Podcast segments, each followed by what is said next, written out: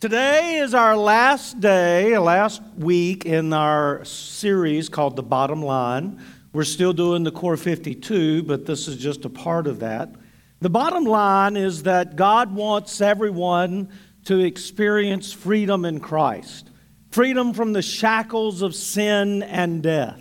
And every one of us as Christians should desire to see people freed in Christ. Now, 245 years ago, our founding fathers wanted freedom too. De- the Declaration of Independence declared the inalienable rights of the citizens of this land. Now, it may surprise many people that when the fighting began, the goal of the founding fathers was not really to create a new independent country. It was simply to get the King of England to allow them to have representation in the government.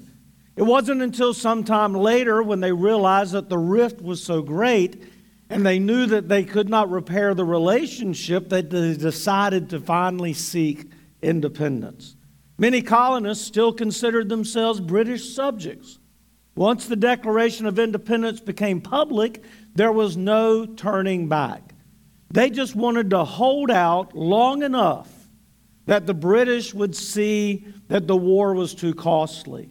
I don't think many of the uh, founding fathers had the illusion that our American army could actually win a long war with the British army. The British army was the most powerful army on the planet. And in fact, they won most of the battles of the Revolutionary War.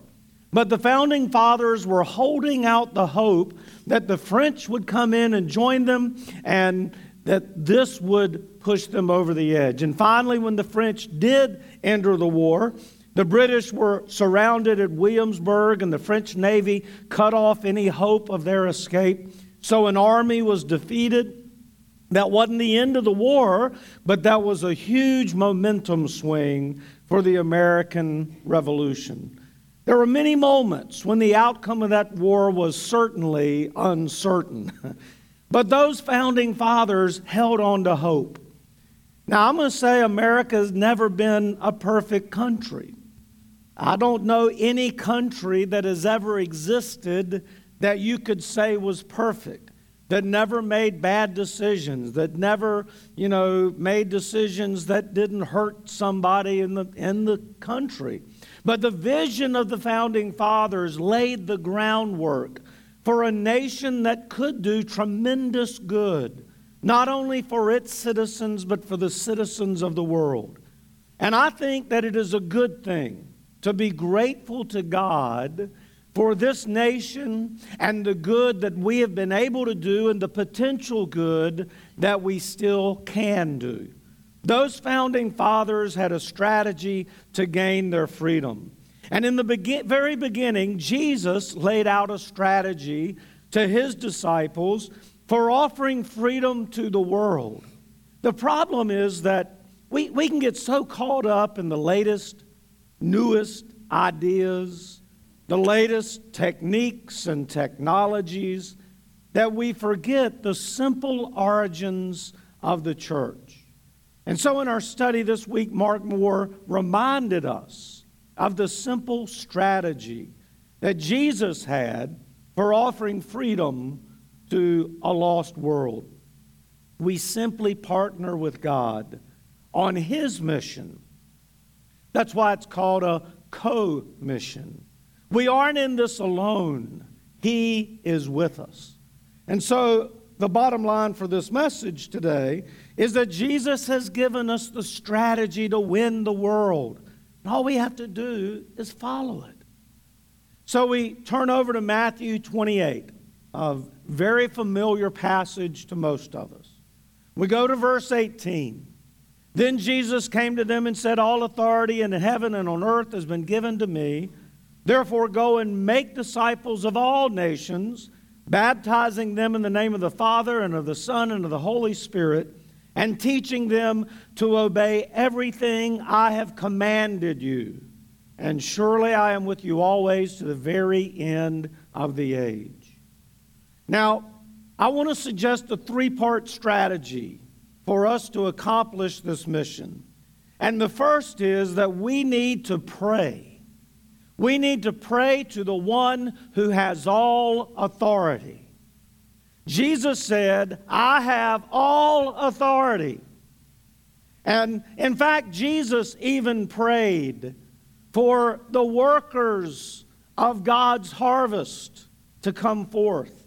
In Matthew 9, verse 37, we read, Then he said to his disciples, The harvest is plentiful, but the workers are few.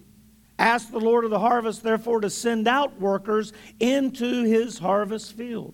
This was Jesus' prayer. And boy, you know, the numbers of uh, people who are serving God uh, vocationally as ministers and pastors, those numbers are dwindling. You can barely find somebody going to a Bible college these days to, to say, I want to be a preacher. So our numbers are dwindling. The workers are still few. But, friends, that harvest is still huge.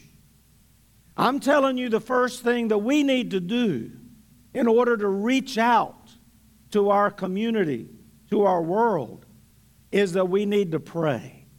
And listen, sharing Jesus with your friends, family, and neighbors, your mailman, your waiters, your whoever it may be, that can be challenging. But Jesus prayed about this, and I think we need to pray about this. Maybe, maybe you can examine your own heart and your own prayer life and ask yourself Am I consistently praying for God to open the door for me to share faith with someone? Am I consistently praying that God would add people, workers, to reach out to this harvest field?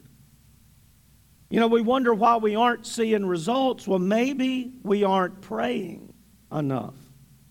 Prayer is the foundational and fundamental tool to any big challenge that we face, whether it is health care or financial issues or relationships, but especially in evangelism, prayer needs to be the first thing that we do. Pray with a purpose. So I'm going to ask you today to join us in a 30 day prayer challenge. In your bulletin, uh, you have a little card. And on that card, I want you to write down the name of a person that you know needs to have a relationship with Jesus. Somebody that you have a relationship with already, somebody that you have a connection to, somebody that you have some amount of influence with. You know, in Romans 10 1, we read, Brothers, my heart's desire and my prayer to God for them that might be saved. Now, Paul was praying for people so that they might be saved. The Greek word translated prayer is literally a word that means plead. Paul is pleading to God to save the Israelites.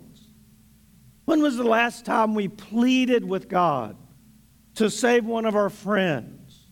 Or one of our family members.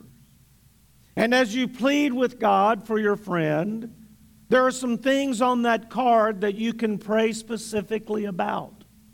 Pray for God to reveal Himself to that person that you're wanting to talk to.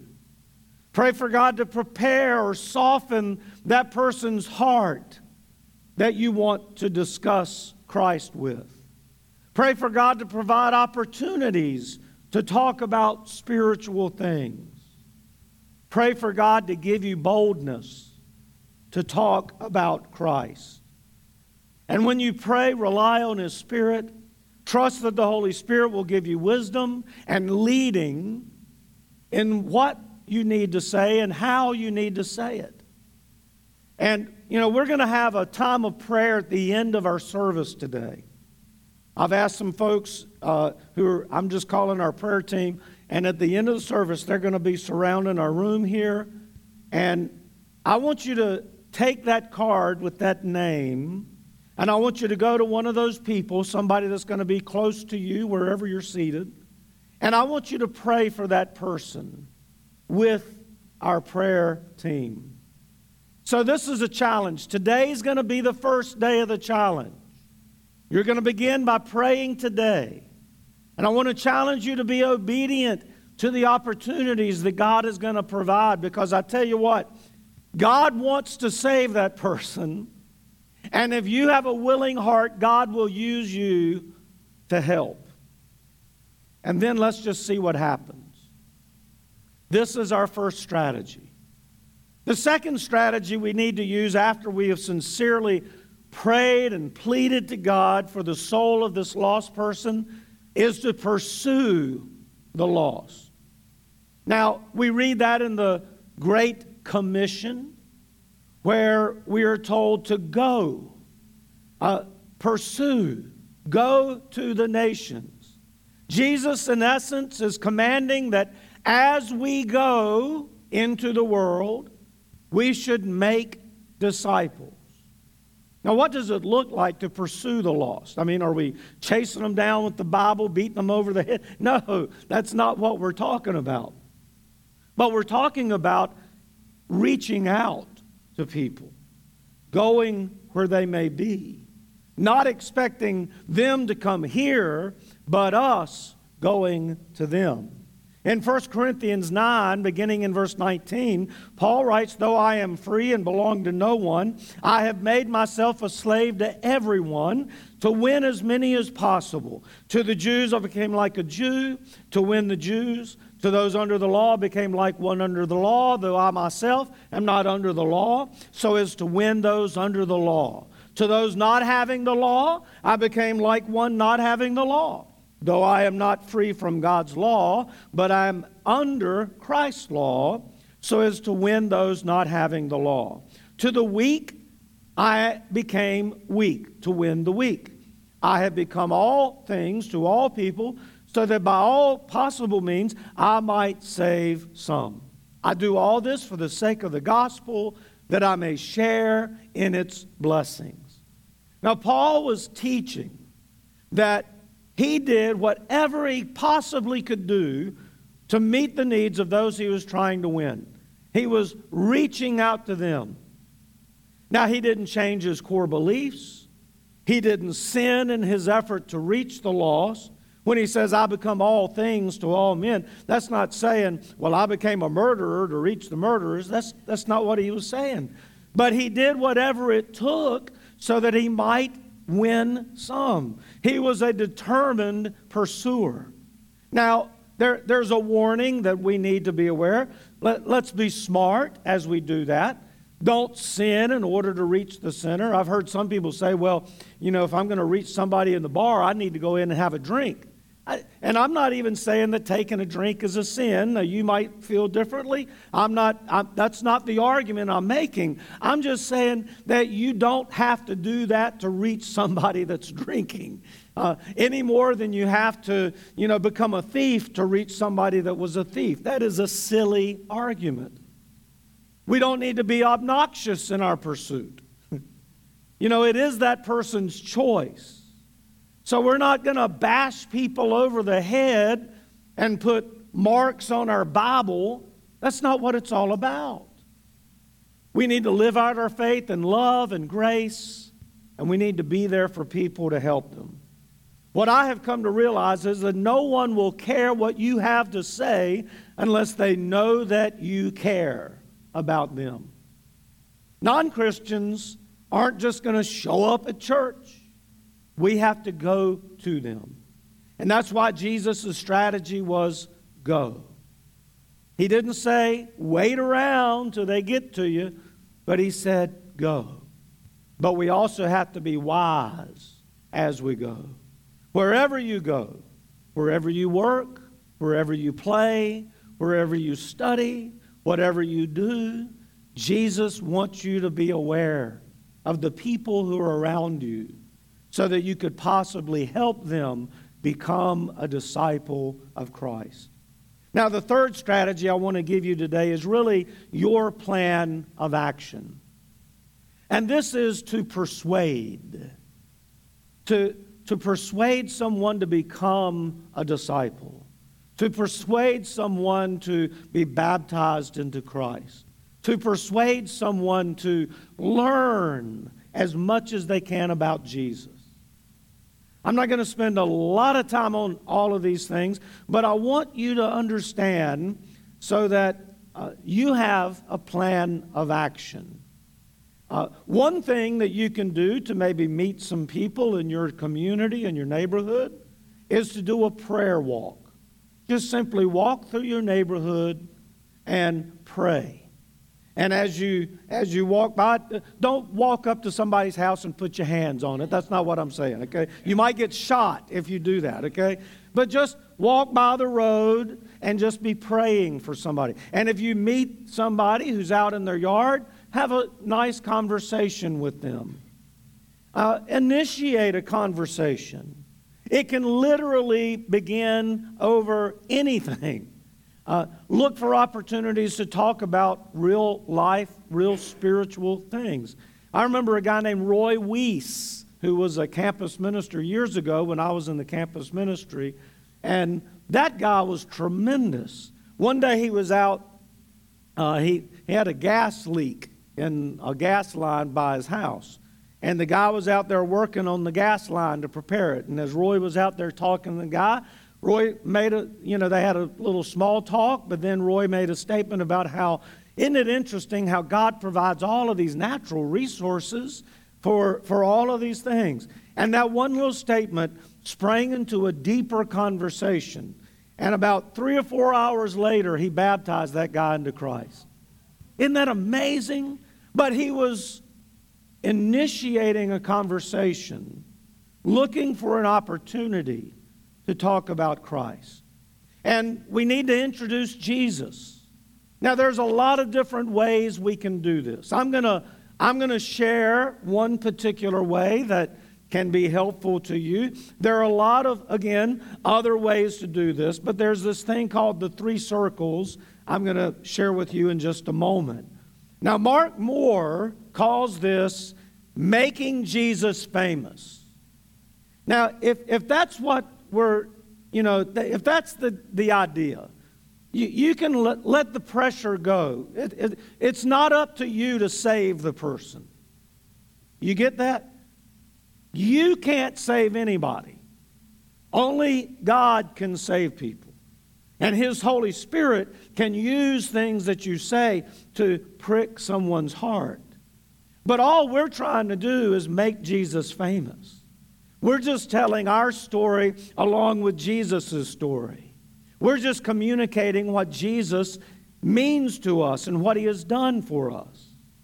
And again, I say there are many ways to do this, but here's a simple tool. I think it's simple. Once you get into it, I hope you'll think it's simple too. But it's called the three circles. Now, the first circle that you see is God's design, right?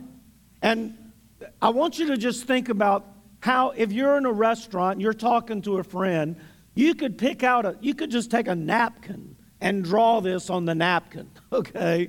It is that simple. So you draw a circle and it says God's design. The first circle represents the design God had in creating the universe. And the Bible says he was very pleased with it. It was beautiful. The entire creation fit together in perfect harmony. There was no sin, there was no death, there was no hatred, there was no prejudice. God made man in his image so that he could reach out to God and worship him and walk with him. That was God's design. He wanted to have that intimate connection to his creation. Well, then we see the arrow. That arrow represents sin. Sin entered the picture. What we discover is that life doesn't work when we ignore God and His original design for our lives. We selfishly insist on doing things our way. We want to be the boss. The Bible calls this sin. We all sin, we all distort the original design. All have sinned and fallen short of the glory of God. But the consequences of sin is a separation from God in this life and for eternal life. And that brings us to the second circle. That second circle is brokenness. Sin leads to brokenness. We see this all around us. We see it in our own lives. When we realize life is not working, we begin to look for a way out. We tend to go in many different directions, trying different things to figure it out on our own. Brokenness leads to a place of realizing a need for something greater. And so we see these little arrows coming out from that circle. And each of those arrows represents a broken part of our life. And as you write that on the napkin and as you explain this to your friend, you can even share with them about the brokenness in your own life. This isn't trying to say you're perfect and never had any problems. No, this is realizing we all have problems. We've all had brokenness, broken relationships, broken promises, broken hearts, the pain and the sadness and the guilt that we experience because of sin. Every one of those arrows represents that brokenness. We're in a situation that we can't get out of on our own. We can't fix our brokenness without God's help. And that brings us to the third circle. And that third circle is the gospel. It is the good news of Jesus Christ. Because of God's love, God did not leave us in our brokenness. Jesus, God in the flesh, came to rescue us and return us to live according to God's design. He came to do for us what we could not do for ourselves. He took our sin, He took our shame, He took our pain, He took our brokenness on that cross with Him. He paid the penalty for our sin and for our death.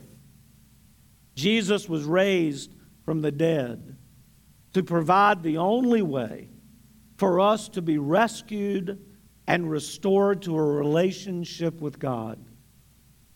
Well, now we have another arrow. And this arrow is taking us to the good news. Simply hearing this good news is not really enough. We must respond the way God has instructed us to respond.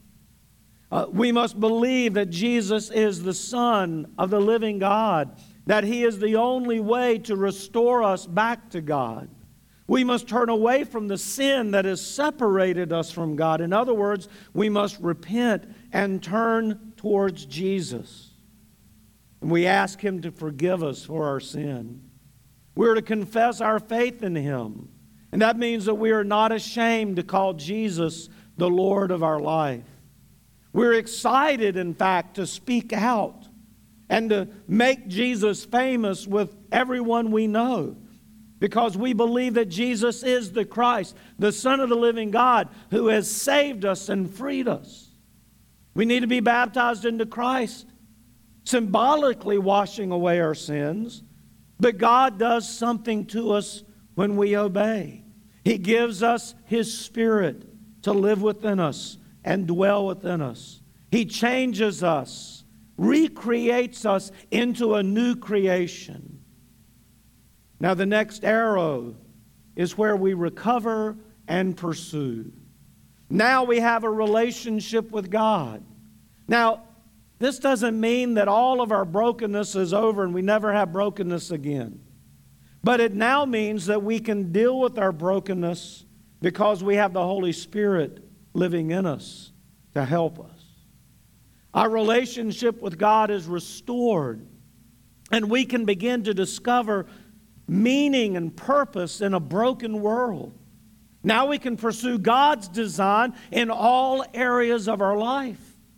Even when we fail, we understand God's path to being restored. It is the good news of Jesus. God's Spirit empowers us to pursue His design and assures us of His presence in this life and even for eternity. And now we can grow into that relationship and make Jesus famous with other people. Now, that, that's the three circles.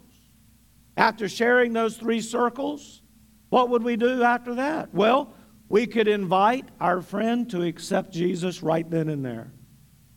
Now, you might think, oh, that never happens, but it, it can happen. Maybe that person is ready because you've already been praying, right? You've been praying that God would prepare their heart. And now you're sharing your faith. Pray with them. If they accept Christ, if they say, I want Jesus to be the Lord of my life, you can take their confession of faith. You can pray with them about the forgiveness of sin, and then you can immerse them into Christ. We've already been through those basics with them. They may not be ready to make the decision right away, though. And if that's the case, you can invite them to join you in a Bible study. Maybe it's a one on one study where you meet with them every week. Maybe you have some other friends that you meet with and you invite them to join you. Maybe you invite them to the church. Uh, this is the easiest part, and yet it, it's one of the most difficult, it seems. You know, it can help getting somebody into a Bible study or into church can help that person with some of the other questions they may have. We can have the support of the church in reaching our friend. Uh, the church can help introduce them to other Christians so that they're not just relying upon you, but now they have other people that they can talk with and pray with. It ensures that they're going to hear the Word of God taught and preached. Make sure you go into a church that is doing that. It will give them opportunities to worship. We want to get them connected to the body as quickly as possible. Friends, every one of you can actually lead someone to Christ. It's not as hard as we think, it's not rocket science.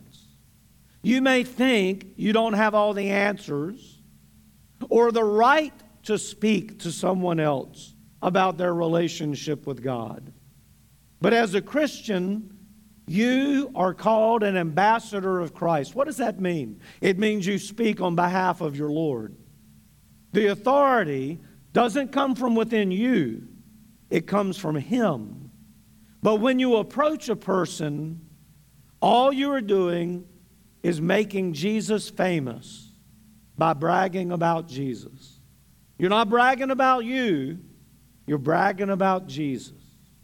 Mark Moore pointed out in the Core 52 online study this week that only 4% of all Christians have ever led another person to Christ. That's, a, that's an amazing statistic. We know from some other resources that only 2% of Christians have led someone outside of their family to Christ. That's, that's crazy as well. And Mark Moore pointed out that the large majority of that 4% will invite their friends or their family to church. We make Jesus famous by connecting people with other Christians. One out of three people who don't go to church, who maybe once did, plan on returning. All they need is an invitation.